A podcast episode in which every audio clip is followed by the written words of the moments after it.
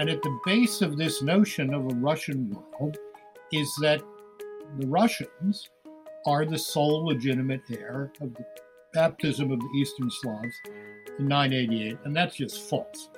So there's a false story going on here. And false stories get you in an awful lot of trouble in history. That was George Weigel, who'll be joining us in a bit on this episode of Religious Freedom Matters. I'm your host, Andrea Picciotti-Bayer, director of the Conscience Project.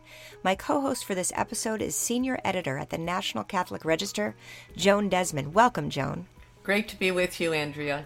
Our fourth season of Religious Freedom Matters will focus on international religious freedom and the horrifying threats to it across the globe.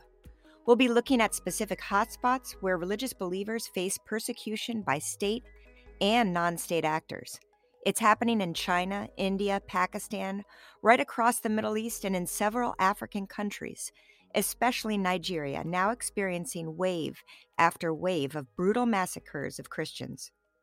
But our first episode will focus on Europe, where Russia's invasion of Ukraine threatens the security of both Orthodox and Catholics. But first, we're thrilled to have George Weigel, distinguished scholar at the Ethics and Public Policy Center in Washington, D.C., joining us to give us important background. Welcome, Mr. Weigel. Thank you. Thanks for having me. George, um, the world has been horrified by Russian aggression and amazed at the resolve of the Ukrainian people. Can you give us a historical snapshot that explains the rather complicated religious situation involving Russia and the Ukraine? I'll, I'll try to keep this as short as possible, at least for purposes of clarity. For centuries, uh, Russian Orthodoxy has claimed that it is the only legitimate heir to the baptism of the Eastern Slavic peoples in 988 AD. Now, that baptism took place in Kiev at the time when Moscow was a forest inhabited by wild animals. Uh, the claim does not make sense historically, it doesn't make sense theologically, but it's integral to Russian national identity. Uh, this claim has been revitalized or revivified in recent decades by the Russian Orthodox Church, and particularly by its current patriarch, Patriarch uh, Kirill. Uh, and it's part of the, uh, I guess we would call it the ideological superstructure of, of Putin's attempt to reconstitute uh, the old Soviet empire in the name of what is called in Russian the Ruski Mir, the Russian world.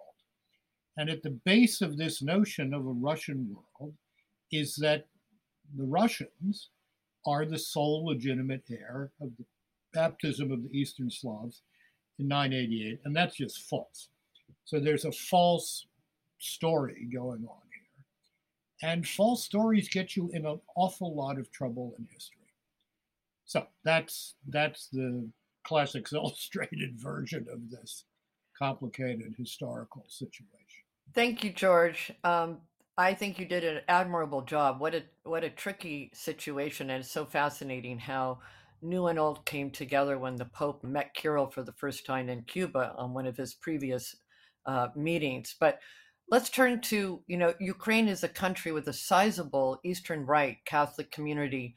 Yet Pope Francis seems anxious to maintain his relationship with the Patriarch Kirill, who's a, a close ally also of Vladimir Putin. Pope Francis has made public pronouncements condemning the atrocities in Ukraine, but he has always stopped short of naming Putin or Russia as a perpetrator. What's going on? At least since the early 60s, Joan, there has been what I would frankly call an obsession in the Vatican with uh, privileging ecumenical relations with, with Russian Orthodoxy. The theory seems to be that Russian Orthodoxy is the largest of the Eastern Christian communities. Therefore, if you want to heal the breach between Western and Eastern Christianity, you start bridge building with the Russians. Well, the fact is that the Russian church is in terrible shape in Russia, and that its leadership is a wholly owned subsidiary of the Kremlin. Patriarch Kirill began his ecclesiastical career as a junior official of the Russian Orthodox Church at the World Council of Churches in Geneva. When he went there, the only way he would have gotten that job is that if he were completely trusted by and perhaps working with the KGB, the Soviet Secret Intelligence Service. So to treat this man as as if he were a religious leader, as we understand the term, rather than what he is, namely an instrument of Russian state power, it seems to me to be a very bad idea. The meeting in Havana did not at all take into account the concerns of the Ukrainian Greek Catholic Church, the largest of the Eastern Catholic churches, over this attempt by the Russian Orthodox Church to monopolize the historical legacy of the baptism of the Eastern Slavic peoples in 988. I think there's beginning to be the glimmer of some recognition in the Holy See today that that Havana meeting was not particularly well prepared or carried out. But the fact is, when we're talking about the Pope and the Patriarch, we're not talking about two religious leaders.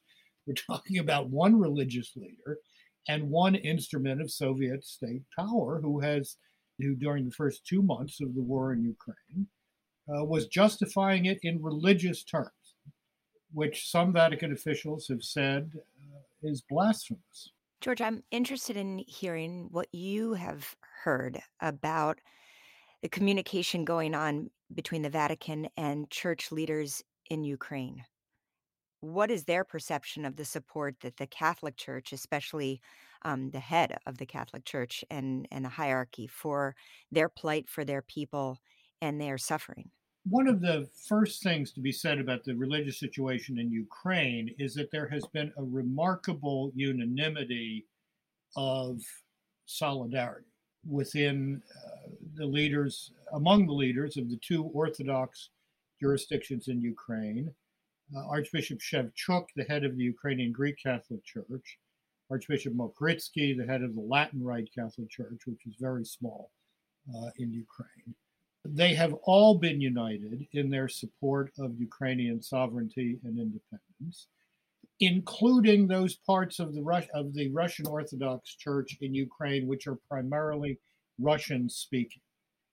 Uh, there is a fantastic amount of disinformation circulating in the West about Russian speakers welcoming the Russian invasion of Ukraine. That is completely false in the main.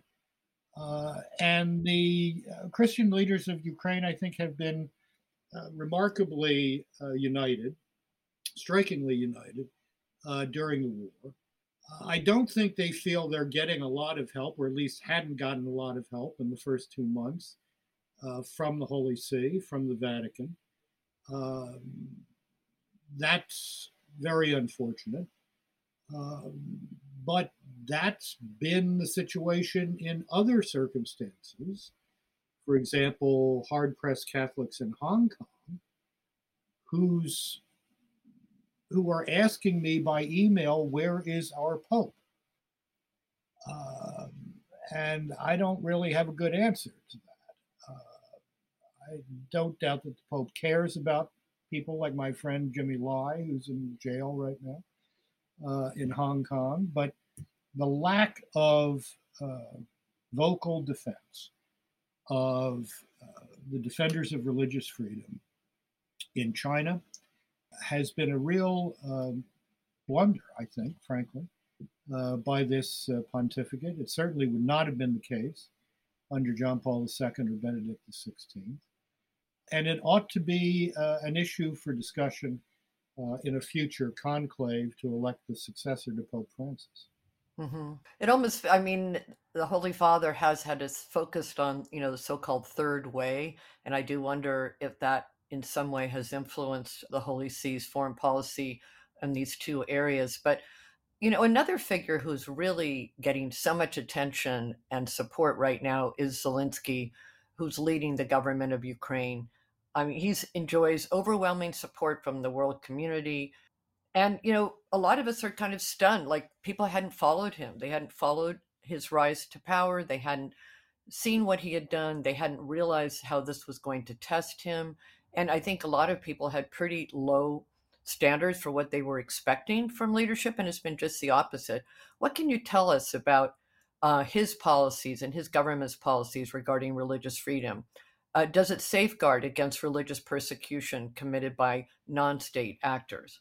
Uh, Joan, it's not just people who haven't been paying much attention who have been surprised by uh, President Zelensky. It's people like me who have been paying a lot of attention for the last 15 years or so to Ukraine who are absolutely surprised and pleasantly so by this utterly remarkable performance that uh, this man has put on. Vladimir Zelensky is of Jewish heritage. He's married to an Orthodox uh, woman. Their children are baptized. Um, as a Jew in a country with a very difficult history, of Jewish Christian relations going back hundreds of years. He is fully committed to religious freedom in full for everyone. And uh, the degree to which his support during the war has cut across all denominational and ethnic lines uh, has been really quite uh, astonishing and I think heartening. I, even those of us who are close to Ukraine, who uh, love its people and its efforts to be a part of the West, may have undervalued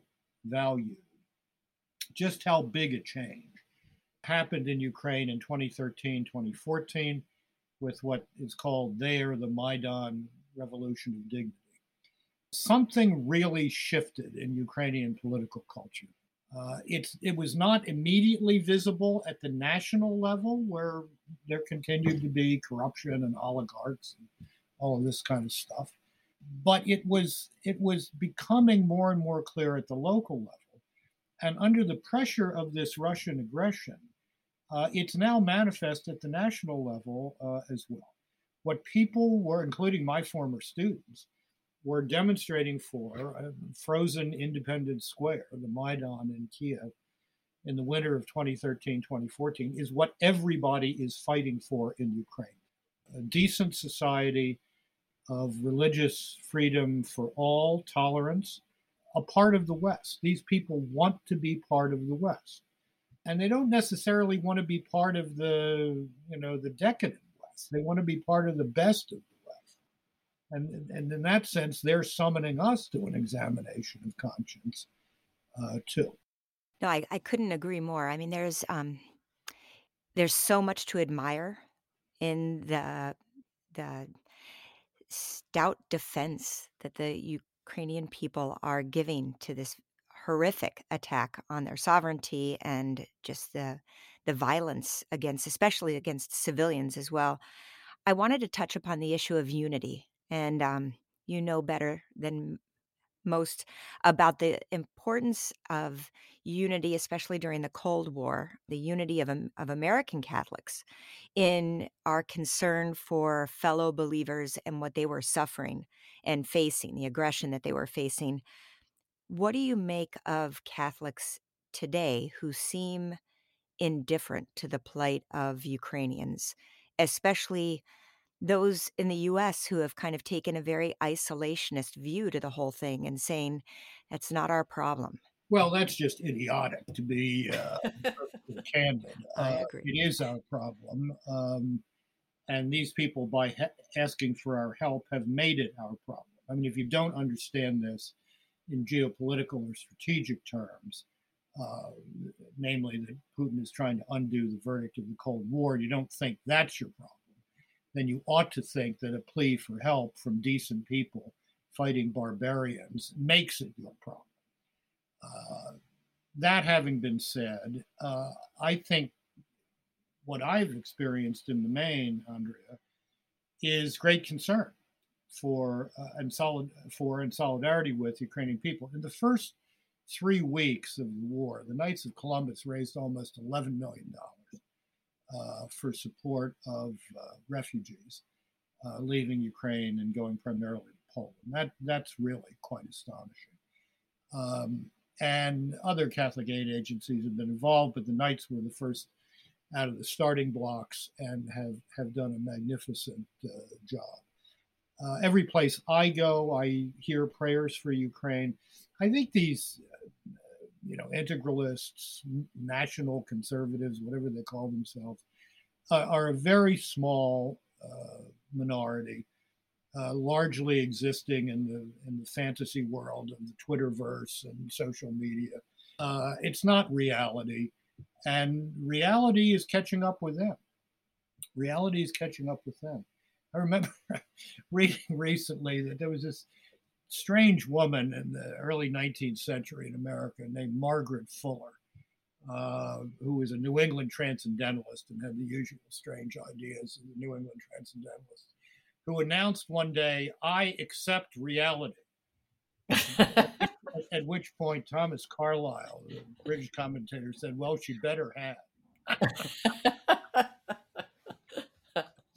Yeah, it does seem. I hope like... that's going to get some of our friends uh, in the Catholic integralist uh, world straightened out here. Reality.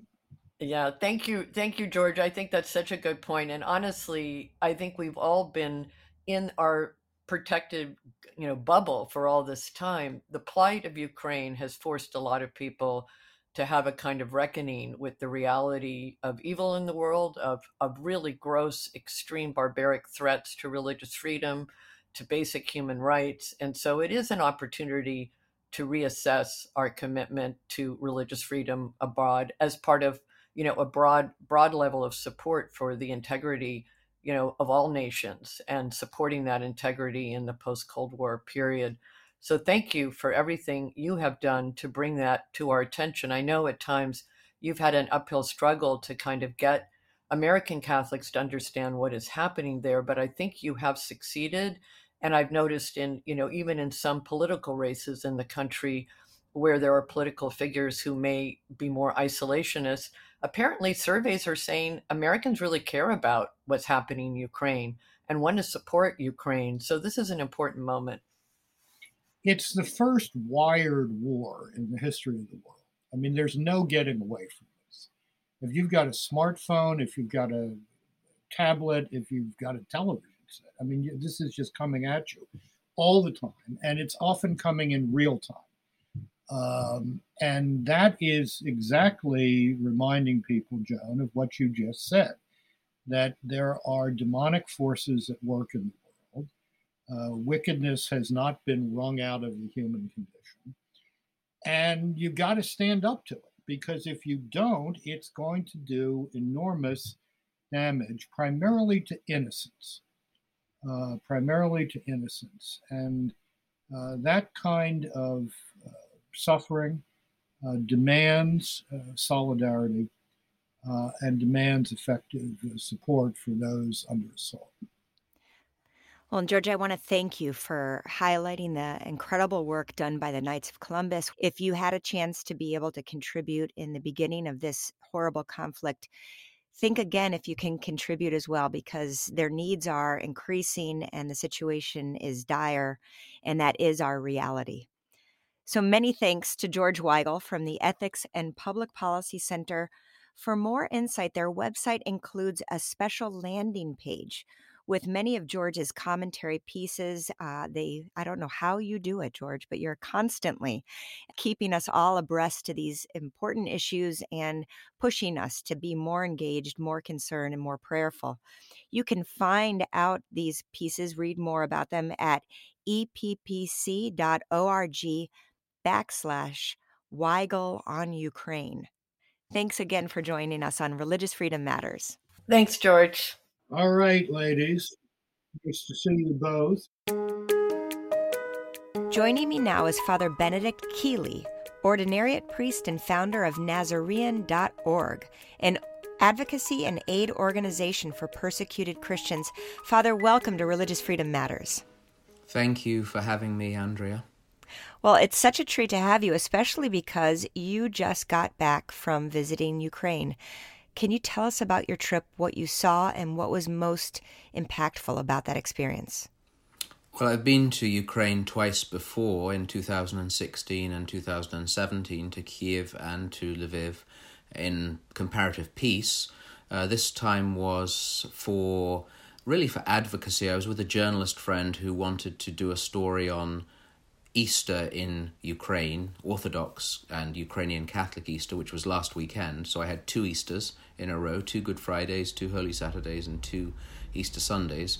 But my role, really, I wanted to go as a priest to see how the Ukrainian Catholic Church was doing, uh, because that church has been so persecuted through communist times and really during the last 30 years has revived. But with the Russian advance, it puts them in peril once again. So it was to see, to be there, as I've been in Iraq many times and Syria, people really feel it's very humbling because they feel they're, they're grateful that you come to, to, to be with them and show them support. So that was the principal thing, and then just general fact finding, um, seeing what's what's happening on the ground to be able to report, to do something like we're doing now, Andrea. No, absolutely. And I'm wondering, you founded Nasarean.org, an, a group that's provided incredible advocacy around the plight of persecuted Christians in the Middle East, as well as getting necessary aid. While you were in Ukraine, what did you see as far as the flow of humanitarian aid, especially through church run or faith inspired organizations? Are they getting to the people in need in Ukraine? Are they getting to the people who have fled? And have there been any problems or interference by Russia in the flow of that necessary humanitarian relief? Well, the, the story that isn't really being reported in Western media, from what I've seen and what we really lear- learned, was the story that we really learned, which um, is not really being reported in Western media, is that the vast majority of refugees are internal. They're not, of course, refugees. You can't be a refugee in your own country. They're what we learnt to call in Iraq and Syria IDPs, internally displaced persons. And the vast majority of people are within Ukraine. They've been forced out of their homes and are having to be looked after in other parts, in the West in particular. And so the aid is now not so much about the people who fled. In fact, many are going back the important thing is to be able to help them in their own country. And there have been some marvelous things. We went to a parish just outside Lviv uh, where a priest is with his parishioners is was packing boxes, Easter boxes for the troops.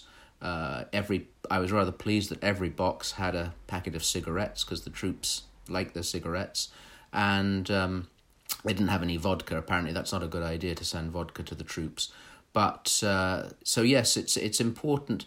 It's always small though. I think one of the lessons as well is some of these huge organizations. They are uh, things get lost. We can use that word "lost" with uh, quotation marks. Um, so small is good. Always trying to help some of the smaller organizations, trying to see where your money actually goes so that you feel secure.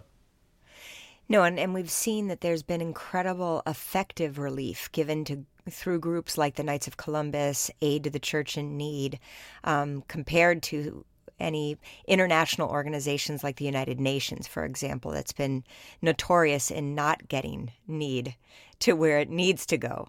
Um, I'm wondering too, you, you mentioned before that you had the unique experience of celebrating two Easters. You, Father, are definitely an Easter people. What what was the experience during that time? This is an incredible crisis that people are facing, and at the t- same time, they're celebrating and embracing their own cross. Um, what was what were some of the standout examples of the fortitude of the Ukrainian people, whether they are Ukrainian Catholics or Orthodox, and the the role of faith in helping them continue on during this very tough time? Well, people are definitely returning to church. It's it's one of the priests said that he's hearing confessions from people who haven't been for years, and rather tough. It was rather strong to say. Um, because people think they might die, and that's actually a good reason to go to confession. But the the liturgy, as you know, as the listeners know uh, of the East of both Orthodox and Ukrainian Catholics who who have an Eastern liturgy is is very solemn, beautiful chant, long. You don't run in and out of uh, mass or the liturgy in one hour. Um, there's no early bird special. You you stay, and many people stand throughout the liturgy. Very beautiful, somber. Easter, uh, Good Friday was somber lines of unlike our liturgy on Good Friday where we kiss or reverence the crucifix. They reverence an icon of of the dead Christ with his mother and the disciples, and they approached that. There's a long line. The line was going out of the church into the street and then the last few moments, they approach that on their knees. They, they move on their knees towards the icon. They kiss it, reverence it. It's, it's very beautiful, very powerful. But then, Easter Sunday, in the midst of a war, beautiful alleluias, flowers, joy, joy in, in the midst of sadness. So it was it was a very profound experience. They they really are. It's a good way of putting it. They're experiencing their crucifixion but they're experiencing the crucifixion and the resurrection. They're really experiencing the Christian life all all enclosed within the liturgy, which is what the liturgy is meant to, to, to tell us and, as a word, do for us as well. Now, Father, there's been some some concern uh, that's been expressed by other Orthodox leaders in Ukraine about the incursion and the support that the Russian Orthodox Patriarch has given to um, Russia's invasion of Ukraine. When you were on the ground, what were you hearing as far as the leadership and how that's inspiring the faithful to stand up and to not only defend their country but their their own autonomy as people? Well, the Orthodox Church in Ukraine again for the listeners, has actually split. There's now the Ukrainian Orthodox Church, which was broken away from Moscow, from Patriarch Kirill. We interviewed one of the priests there, and he said pretty bluntly, he said, Patriarch Kirill does whatever Putin tells him. Many, many parishes are leaving the control of the Moscow Patriarchate and are joining the separate Ukrainian Orthodox Church. So uh, this has been a grave mistake, really, for the uh, Ukrainian, uh, sorry, for the for the Russian Orthodox Church for Patriarch Kirill because he's losing he's losing many of his followers, and if this war continues, he'll probably, we were told, lose them all. So um, it's it's uh, in a way there's a plus because that's good for the Ukrainian Orthodox Church, but Kirill is just seen as a complete puppet of of Putin, just doing whatever he wants. And Father, do you have any sense of the influence or the effectiveness of the Roman Church, of Pope Francis and the Vatican, um, there on sustaining the people of Ukraine or any kind of outreach, whether it's insufficient or whether it's had any kind of positive impact on uh, stabilizing the situation and protecting the innocent. This is when one has to speak the truth in love that from what we heard, no, the, the Ukrainian Catholics in particular feel there's a long history, unfortunately, of a sense that Rome does not really understand their position and has been far too friendly, too willing to, because of ecumenism, to, as it were, accommodate the Russian Orthodox Church, and that feeling has not changed. There's there's a sense that it's time to stop uh, some of the ecumenism with the Russian Orthodox Church and give the Ukrainian Catholic Church the full, full-blooded support that it needs. And when I asked one of the Ukrainian priests about that, about Rome and about the Pope and the support, he just he basically shook his head and smiled. In other words, he was he didn't want to say it, but he was telling me by that uh, that visual, as it were. So we can do apart from praying for them. I think we can do a lot more to help the Ukrainian Catholic Church, which is it's important to remember was so persecuted, um, and and and and needs that that strengthening again. Well, and Father, you you made reference to the importance of prayer. I know that American churches, and I'm sure churches where you are in England, we've been praying for the people of Ukraine, for the churches in Ukraine. Um, we've been amazed at the resolve of the people and their success in basically protecting their land and their autonomy. this doesn't seem to be going away, but it, it definitely is a wake up call to all of us, not only to, to be um, accessing the, the beautiful sacraments and being grateful for our ability to do so, but also to know that that's a luxury that so many of our brothers and sisters in Ukraine are not able to, to get to easily. So, Father, thank you so much for coming and joining us. Uh, many thanks. Again, you just returned and were able to free up some time in your busy schedule to speak to us about the persecuted uh, in Ukraine and about religious freedom in general. You've been such an amazing advocate Father Ben will be joining me as co host for upcoming episodes in our season of Religious Freedom Matters, focusing on international religious freedom. You can find out all of our current episodes at the National Catholic Register website. That's ncregister.com and at your favorite podcast hosting platform. So make sure to subscribe. I'm your host, Andrea Picciotti-Bayer, director of the Conscience Project. Joan Desmond was with me earlier as we spoke with George Weigel, and we were able to have some important thoughts from Father Benedict Kiely, again, founder of Nasarean.org, on the importance of religious freedom across the globe and in Ukraine. Thank you again for listening.